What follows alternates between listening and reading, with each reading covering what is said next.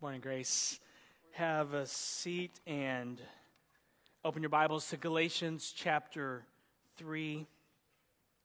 And let's pray, and then we'll begin. Father, thank you for your great love.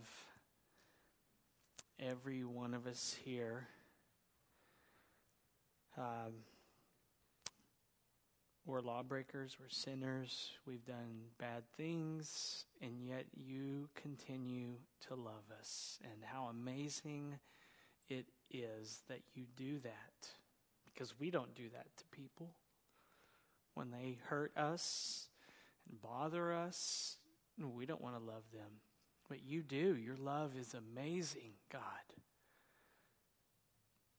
And we thank you for it, and it's because of your Son, it's because of Jesus, it's because of the gospel, it's because of your plan of redemption to save sinners and gather them around your throne, where they would exult and glory in you and enjoy you forever. So thank you for that. We ask that by the power of the Spirit now you would open our eyes to see wonderful things out of your word. Help us to turn our eyes to your Son once again. In Jesus' name, amen.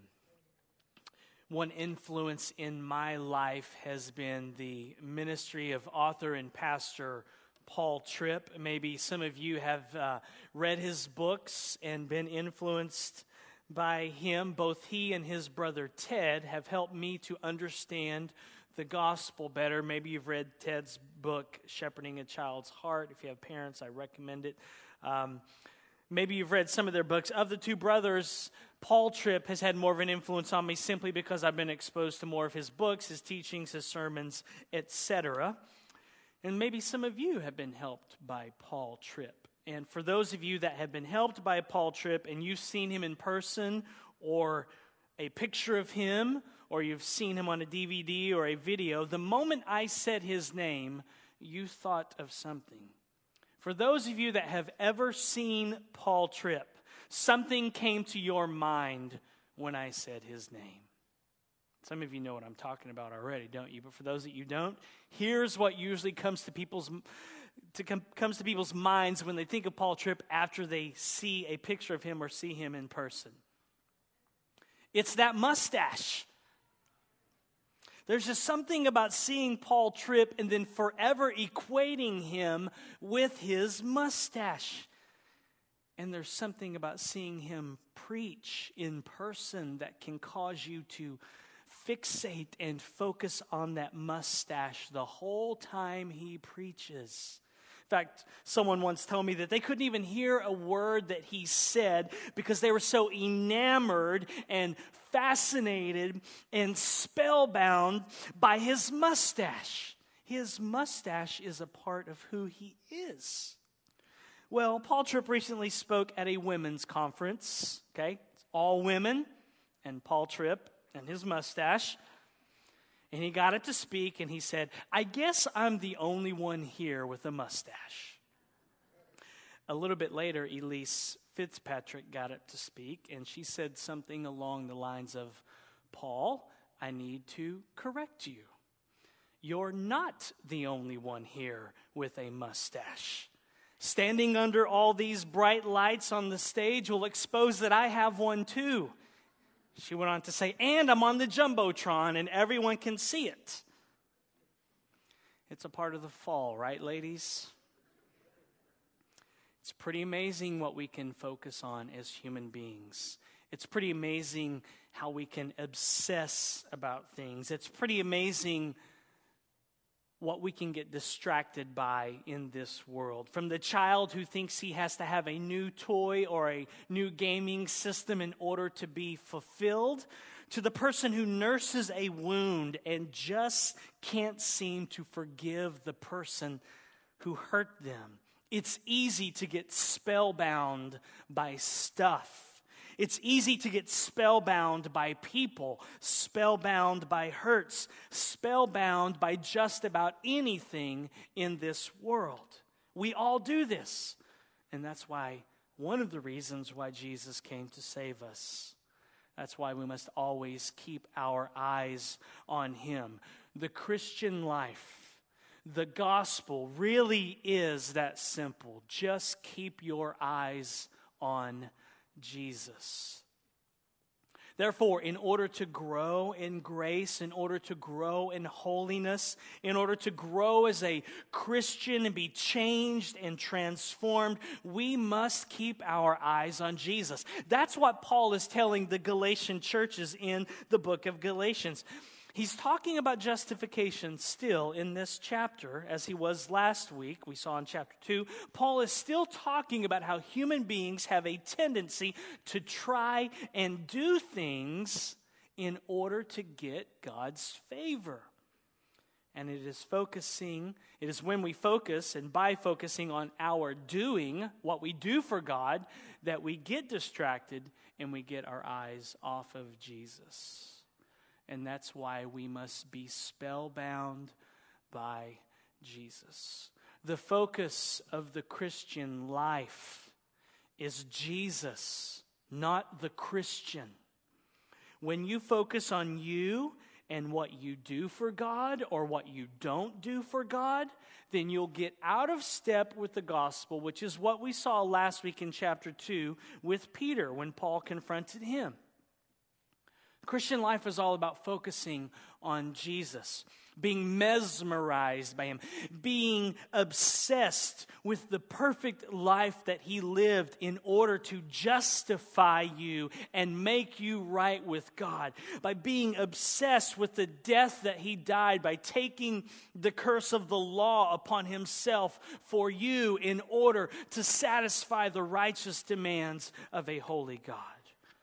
The Galatian churches had forgotten about this. They had taken their eyes off of Jesus and they were being spellbound by a false gospel of works, which was being peddled by a group called the Judaizers, a group of Jewish people who are trying to tell the Galatian churches that they had to come back under the Mosaic law in order to be made right with God. Now look at verses 1 through 6, and Paul will speak to the Galatians again. He says, "O foolish Galatians, who has bewitched you? It was before your eyes that Jesus Christ was publicly portrayed as crucified. Let me ask you only this. Did you receive the Spirit by works of the law or by hearing with faith? Are you so foolish? Having begun by the Spirit, are you now being perfected by the flesh? Did you suffer so many things in vain, if indeed it was in vain? Does he who supplies the Spirit to you and works miracles among you do so by works of the law or by hearing with faith? Just as Abraham believed God and it was counted to him as righteousness." Paul now switches gears. He begins talking directly once again to the Galatians. He's been talking to them, obviously, all along because he's writing this letter. But we saw last week that chapter 2, verses 14 to 21 was this conversation that Paul was having with the apostle Peter when he confronted him. Even though our English Bibles end the quotes after verse 14, Paul's talking to Peter all the way from verses 14 to 21. Now, beginning in chapter 3, verse 1, Paul begins talking directly to the Galatians again. And he's a little bit worked up here. He's got to come down. He's got to be the heavy here and challenge them. Paul is flabbergasted that the Galatian churches would be duped by the Judaizers. He's flabbergasted that they have been bewitched by a false gospel. The Greek word that he uses for bewitched means to give someone the evil eye, to cast a spell over them, to fascinate in the original sense of holding someone spellbound by an irresistible power. What Paul is saying is that it's as if a magician or a sorcerer came into the Galatian churches and cast a spell over them. They have been spellbound by a gospel of false gospel of works, a gospel of works righteousness. And what does Paul say is the cure? It's the gospel. How do they break the spell that they're under? It's the gospel. The very message that got the Galatians into the kingdom of God is the very message that gives them life in the kingdom of God. And that's why Paul says that it was before their eyes that Jesus Christ was clearly portrayed or displayed as crucified. It was the public preaching of the gospel by Paul that at one time had the Galatians spellbound. At one time, they were spellbound by the good news of Jesus Christ. The phrase that Paul uses here, publicly portrayed, originally meant a public placard. We would say a billboard. Paul is saying that Jesus' life and death were put on a billboard for all to see when he preached the gospel to them. When he preached the gospel to them, he said it was as if Jesus' death was put on a billboard for all of you to see. And isn't that what the cross is, after all? Is not the cross just a giant billboard telling us that we are all seriously messed up? Listen, we have been exposed at the cross, all of us. We are sinners. We are rebels. We are law breakers. We are liars. We are gossips. We are slanderers. We are complainers. And yet, we try to hide the fact that we are sinful. We all walk around like we have it all together, don't we? You do. You know you do. Why do we do this? The cross is a billboard just screaming out to us and to the whole world that we are messed up, and yet we try to hide that truth and walk around with masks on as if we have it all together. Hear me out, Grace. I do not have it all together. Let me repeat, as your pastor, I do not have it all together. There are days when I just want to quit life. Days when the pressure is too much and I simply pray to Jesus and say, Jesus, if you want to come back today, I would be okay with that. I am a mess. Ask my family. You have permission to ask any of my kids and ask my wife. I messed up. Genesis 3 is coursing through my veins. Sin has jacked me up. But Jesus is greater than my sin. I am free to admit my failures and my weaknesses and my sins because the cross has already exposed me for who I am. There's no need for me to hide that from any of you. There's no need for you to hide that from anybody because we look at the cross and we know you're messed up. It's why Jesus came. There's no need to hide. This is the raw material that God uses to extend His kingdom in this world. The raw material that God uses is messed up people and messed up families and messed up churches. This is what God uses. And He says, come, I know you're messed up. You're exactly what I will use to extend my kingdom in this world. See, Jesus exposed all of us as needy sinners at the cross. He died because we are lawbreakers. And this is the kind of preaching that Paul valued. That's why he publicly portrayed Jesus Christ as crucified, because when Jesus Christ is publicly portrayed as crucified in preaching, it exposes every human being as a sinner. It's the kind of preaching that Paul preached, he valued, and it's the kind of preaching that we need in the world today. Sadly, much of our preaching is a watered-down gospel, probably not even a gospel, a very man-centered gospel. Which is why Kim Riddlebarger, a pastor in Southern California, he says this: much of this contemporary preaching is often current event or market driven, with the preacher doing everything in his power to show how relevant Christianity is in every area of life. Christianity never becomes more irrelevant when we do this, and every pagan knows it. Hence, the reason why Christians are the butt of jokes for every sitcom and stand-up comedian. It is one thing if they hate the gospel. It is another when they lampoon us for our foibles. Indeed, this shift from Christ crucified to Christ the manager, Christ the moral example, Christ the caring nurturer, Christ the motivator, Christ the healer, in effect, turns Christ into a new Moses who simply gives easier laws and principles to keep, which we now call the gospel. When this happens, the effects are devastating to Christ's church, for both the law and the gospel are lost, and this becomes the breeding ground for self-righteousness and moralism. Not preaching Christ crucified destroys both the law, which was given in part to condemn us and show us our sin and desperate need of Jesus Christ, as well as the gospel, since the gospel becomes doing what Jesus would do, living as Jesus would want me to live, Jesus helping me be a better person, all which deny the very essence of the gospel, which is that the Son of God gave himself for me upon the cross, dying under God's curse for all those times when I didn't do as Jesus would have me do.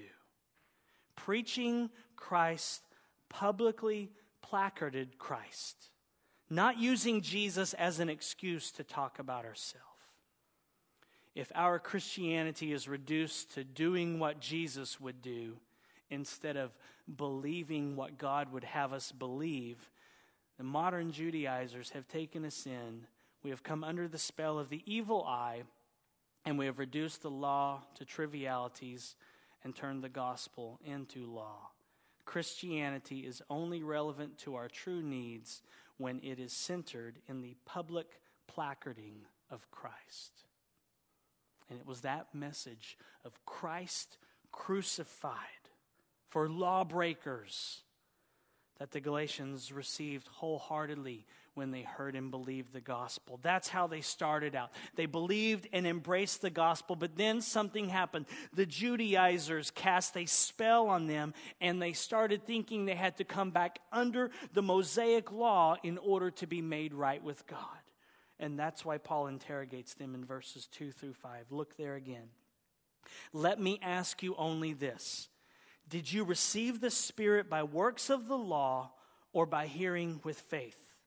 Are you so foolish? Having begun by the Spirit, are you now being perfected by the flesh? Did you suffer so many things in vain, if indeed it was in vain?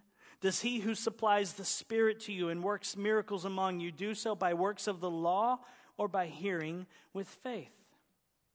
How did the Galatians receive the Holy Spirit? Was it by doing the works of the law, or was it by hearing with faith? Obviously, the answer is by faith in the gospel. They started with the Spirit when they believed. And Paul's saying, now you want to be perfected, be matured by the flesh. And when he mentions the flesh here, he's talking about circumcision. He's saying, are you wanting to come back under the law and have the men and little boys be circumcised so that now you can be mature or complete? Was it all in vain? Did they experience so much in vain? Verse 4 says, did you suffer so many things? The Greek word here for suffer could be translated as suffer or experience. The ESV translates it as suffer, but I think it should be translated as experience. You can see that in the footnote of your Bibles. It'll probably say, or it could be experience. In the context, I don't think Paul's talking about how much they suffered, how much persecution they suffered for the gospel. I think he's talking about how much they experienced, how much of the gospel they experienced, how much of the Holy Spirit they experienced when they believed. They experienced so many miracles among them. God was working among them. They had so much joy at one time, so much gladness when they heard and believed the gospel, but now their joy was being killed because they were trying to come back under the Mosaic law. And that's exactly why in Galatians 4:15, Paul will say, what happened to your joy? What happened to all that joy that you experienced when you believed the message of Christ crucified? All of the joy that accompanies the gospel was experienced when they believed with faith. And they experienced that not because they were working hard to obey the law. And that's why Paul is pointing them back to Jesus Christ crucified. He is redirecting them to the gospel. He wants to break the spell that they are under. And the way that he does that is by pointing them once again to Jesus. All that Paul is saying here is be spellbound by Jesus. Why? Because the gospel is the answer to every problem that we have. Some of us are like the Galatians. I'm like the Galatians. I think that I can secure or keep God's favor by my behavior. And some of you are that way. And I woke up this morning thinking I got to grovel and wallow in repentance for 2 hours before I can ever come into his presence. I'm a Galatian at heart. I get on the performance treadmill every day. I think it's about my behavior, what I do and I don't do for God, that makes me right with him. It's not. Some of us are like the Galatians. We think that God is impressed with our obedience. Listen, God is not impressed with your obedience. He's impressed with his son. His son was sinless. He lived a perfect life. He's impressed with his son. And yet some of us think that God's impressed with our obedience, or we think that God loves us more because we're faithful with the spiritual disciplines. God loves me more because I pray more. God loves me more because I care about the nations more than anyone else at this church. Nobody cares about the nations and missions but me. God must love me. No, he's impressed with his son. All of that is just a form of works righteousness, that I do things to get him to like me and to love me. That's what the Galatians were believing.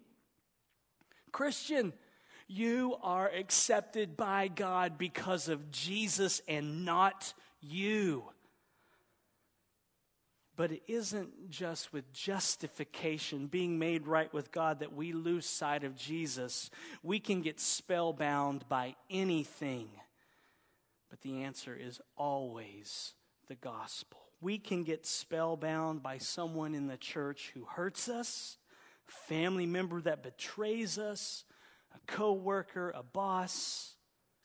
Our tendency as fallen human beings is to get our eyes off of Jesus and onto other people and other things, and the gospel is always the answer. Listen, if you've been hurt by someone here at Grace and you are obsessing over it and it has you spellbound, what you desperately need to do right now is turn your eyes to Jesus. That's how you break the spell that you are under. We're sinners here at Grace. We are going to drop the ball. We are going to hurt you. We're going to screw up because we're sinners here. You have to know that about Grace. It's a fact. We have been exposed by the billboard of the cross. And you're surprised that we hurt you and let you down? We're a bunch of sinners. If you think we're perfect, or if you're looking for a perfect church, good luck. We will mess up. You will get your feelings hurt. I do all the time. People let me down all the time, and I sulk, and I feel sorry for myself, and I get angry, and I harbor bitterness. And in those moments, what I need more than anything is to get my eyes off of myself and turn them to Jesus Christ. That's why I always talk about rehearsing the gospel, because I'm messed up. This is my life. It's all I have is Jesus. I got nothing else, but I have everything because I have him. But that's why I'm always talking about rehearsing the gospel. Rehearsing the gospel will break the spells that you and I are under, whatever they may be. Looking to Jesus is our only hope. Believing the gospel is the only way to break the spell that you are under. That's what the Galatian church has needed, and that's what this church needs. Paul continues, though. Look at verses 6 through 9. He says, just as Abraham believed God, and it was counted to him as righteousness. Know then that it is those of faith who are the sons of Abraham. And the scripture, foreseeing that God would justify the Gentiles by faith, preached the gospel beforehand to Abraham, saying, "In you shall all the nations be blessed." So then, those who are of faith are blessed along with Abraham, the man of faith. Paul is quoting Genesis 15 here when Yahweh, the sovereign Lord, appeared to Abram. His name got changed later to Abraham. But in Genesis 15, the Lord appeared to Abraham and told him that he would be the father of many nations. Now remember, Abraham's wife Sarah was barren. They had no hope of having kids whatsoever. They were both old.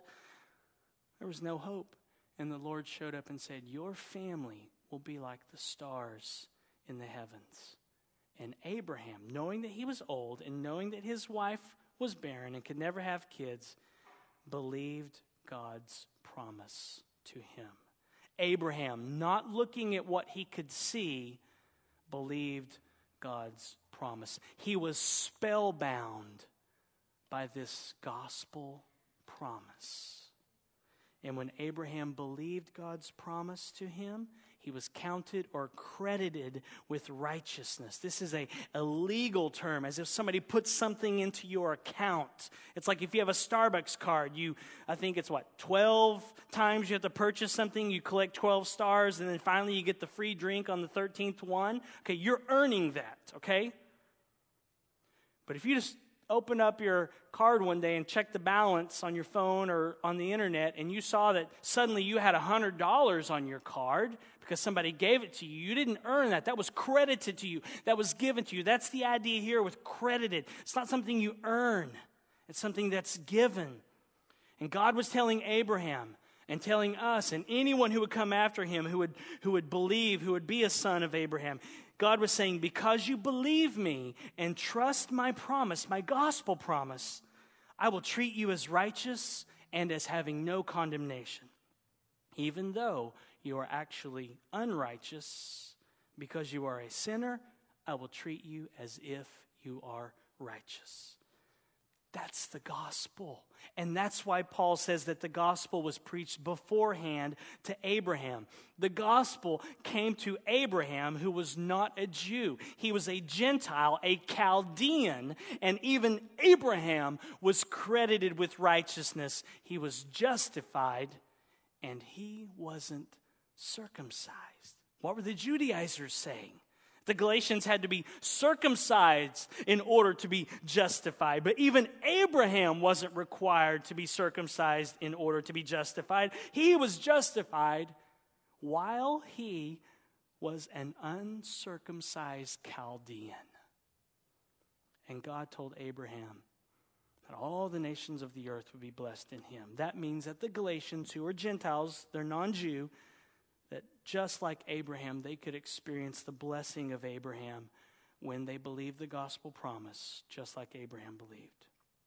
Those who are of faith and trust in the gospel are blessed along with Abraham, the man of faith. Paul continues, look at verse 10. For all who rely on works of the law are under a curse, for it is written, "Cursed be everyone who does not abide by all things written in the book of the law and do them." Now it is evident that no one is justified before God by the law, for the righteous shall live by faith. But the law is not of faith.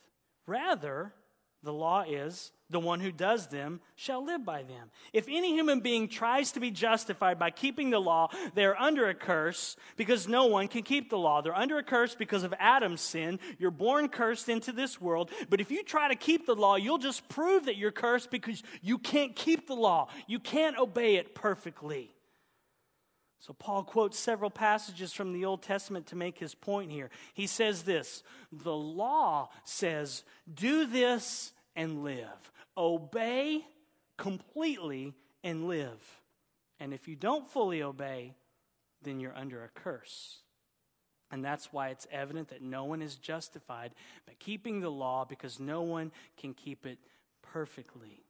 The righteous live by faith, just like Abraham. But Paul says the law is not of faith. The law says do, and the gospel says done. The law says, do this and live. And nobody can do it. But the gospel says, it is finished. And when did Jesus utter the words, it is finished? On the cross, when he took the curse of the law for us. And that's why Paul is all about publicly preaching Christ crucified, because it is on the cross where Jesus took the curse that was on us and said, I will put it upon myself. Look at verse 13. Christ redeemed us from the curse of the law by becoming a curse for us. For it is written, cursed is everyone who is hanged on a tree. So that in Christ Jesus the blessing of Abraham might come to the Gentiles, so that we might receive the promised Spirit through faith. The curse of the law that hung over our heads because we are by nature lawbreakers has been removed. Why? Because Jesus became a curse for us. When Jesus died for us, the curse was removed so that the blessing of Abraham might come to the Gentiles, so that we would receive the Holy Spirit. And it is the Holy Spirit that the Galatians had received when they trusted in the gospel promise. Galatians 2, Paul said, I have been crucified with Christ. It is no longer I who live, but Christ who lives in me. When Paul says that, he's talking about the Holy Spirit living inside of him. That's why Paul immediately begins talking about the Spirit in chapter 3. Christ living in me is the Holy Spirit living in me, because in chapter 4, Paul will say, you received the Spirit of the Son, the Holy Spirit, the Spirit of adoption. And when the Galatians believed the promised Holy, the gospel promise, the promised Holy Spirit came to live inside of every one of them. But they came back under the spell of the Judaizers and were trying to earn their way back to God, even though they already had him. They had the promised Holy Spirit, and they had experienced his presence and joy, and yet they were mesmerized by this false gospel of doing things to earn your way to God. What they needed to do was to rehearse the gospel. They needed to be spellbound by Jesus. They needed to focus on Christ crucified. They needed to remember that the whole reason Jesus came to rescue them was because they were lawbreakers who were under the curse of the law. Christianity is all about Jesus. It is not about Christians and what they do and don't do for him. It's not about the Christian life at all.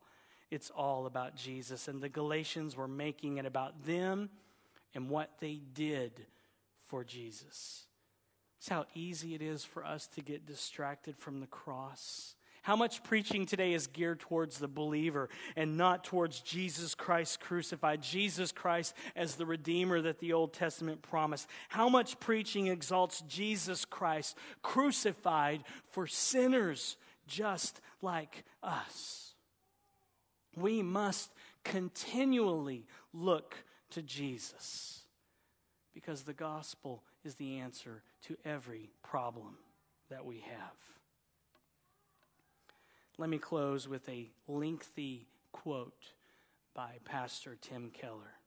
I have to be honest, this is so good that I thought about massaging it and putting it into my own words so that you would think that I came up with this, and then you would think I was awesome. I can be honest and admit that. Thought about plagiarizing it and trying to put a spell over you and thinking I came up with these great words, but I can admit that. I'm a sinner.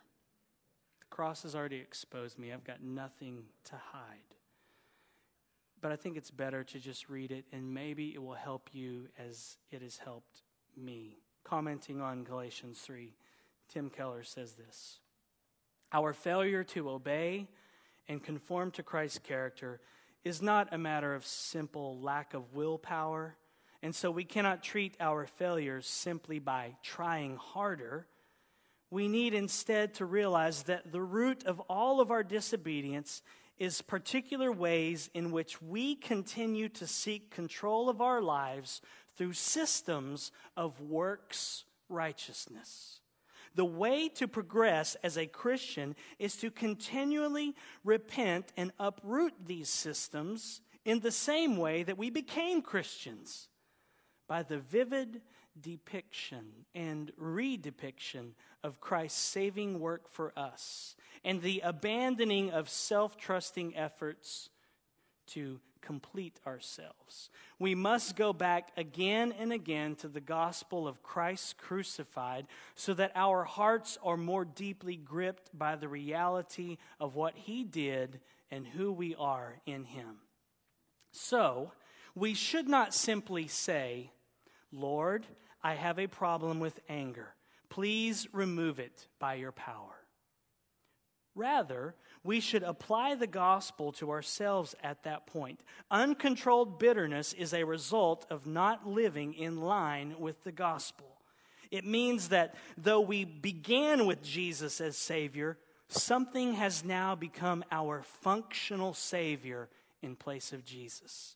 Instead of believing that Christ is our hope and goodness, we are looking to something else as a hope, to some other way to make us feel good and complete. Instead of just hoping God will remove our anger or simply exercising willpower against it, we should ask, if I am being angry and unforgiving, what is it that I think I need so much? What is being withheld that I think that I must have if I am to feel complete, to have hope, and to be a person of worth? Usually, deep anger is because of something like that. It might be that we want comfort above all other things, and someone has made our lives harder, so we grow angry with them. It might be that we're worshiping other people's approval, and so get angry with anyone who in some way thwarts our bid for popularity and respect. Comfort, approval, and control. These are functional saviors. When they are blocked, we get bitter.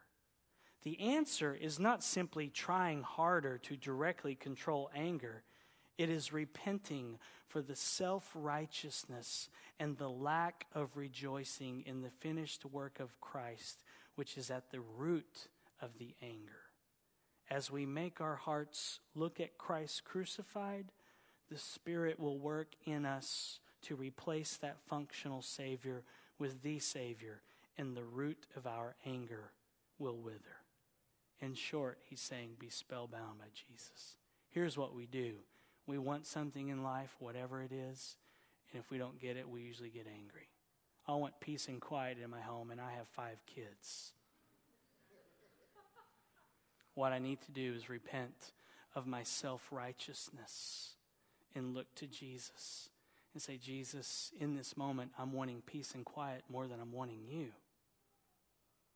Are you hanging on to bitterness, anger, frustration, unforgiveness, worry, doubt, fear, lust? You fill in the blanks. What is that thing that is a functional savior in your life that you think, if I just had this, then I would be happy? The problem is not just asking God to remove it. The problem is your heart is sinful. And you've set up this functional Savior that you're worshiping. And you're saying, if I can have you, then I'll be happy. What we need to do, all of us, is to repent of that self-righteousness. And say, I'm delighting in this thing more than I'm delighting in you. And when you do that, and you repent of that self-righteousness, whatever it is that you want will wither, and Jesus will become more beautiful to you. Be spellbound by Jesus.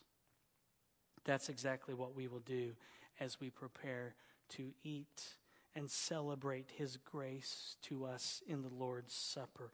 Let's take a moment and prepare our hearts now to repent of our self-righteousness.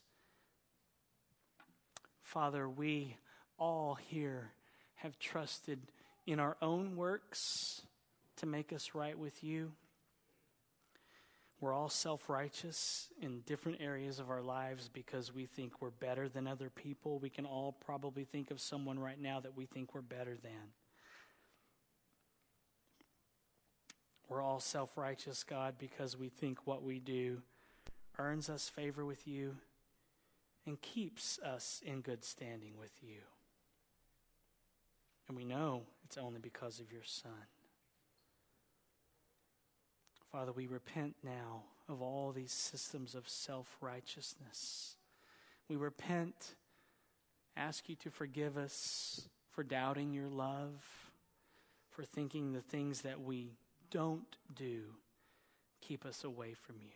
Forgive us for thinking that the things that we do keep us away from you and keep you away from us. God, you have brought us near because of Jesus Christ crucified. You've adopted us and brought us into your family. Forgive us for doubting your great love for us.